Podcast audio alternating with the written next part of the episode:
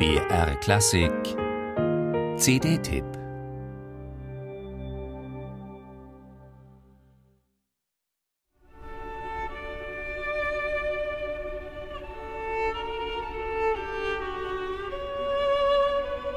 Schutzlos klingt die Geige. Eine ganz einfache, schlichte Melodie, die immer weiter hinaufsteigt, untermalt nur von kaum hörbaren, flirrenden Streichern. Immer höher klettert das Soloinstrument in die Stratosphären der E-Seite, immer heller leuchtet der Ton. Bis plötzlich groteske Triller die Idylle zerstören. Der schwärmerische Anfang von Prokofjews erstem Violinkonzert ist unvergesslich und gehört für mich zum Schönsten, was für Geige komponiert wurde. Zumal die Melodie zweimal wiederkommt, jedes Mal ein Gänsehautmoment. Jedenfalls, wenn Lisa Batjaschwili spielt.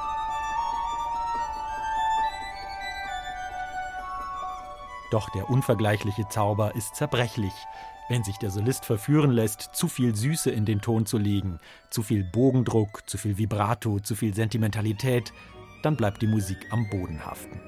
Bei Lisa Batjaschwili scheint sie sich von der Erde zu lösen.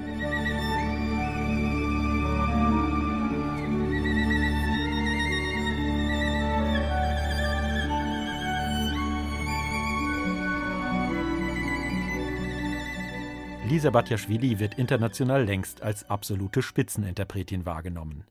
Nur in ihrer Wahlheimat München scheint man das noch nicht in vollem Umfang mitbekommen zu haben. Was auch daran liegen mag, dass ihre Kunst beim ersten Hinhören so gar nicht spektakulär ist. Batjaschwili ist eine starke Bühnenpersönlichkeit, aber nicht der Typ, der irgendeine Show abzieht. Sie hat die Fähigkeit, sich emotional hundertprozentig an den Moment hinzugeben, und deshalb kommt sie ohne alles Demonstrative aus. Sie drückt nicht drauf, sie lässt die Musik fließen. Ihre Stärke ist die Natürlichkeit. Sie hat es nicht nötig, sich oder das Werk interessant zu machen. Und gerade deshalb ist sie eine ideale Interpretin für das erste Violinkonzert von Prokofjew. Dieser Musik ist nur gewachsen, wer die rätselhafte Fähigkeit hat, durch Schlichtheit umso tiefer zu berühren.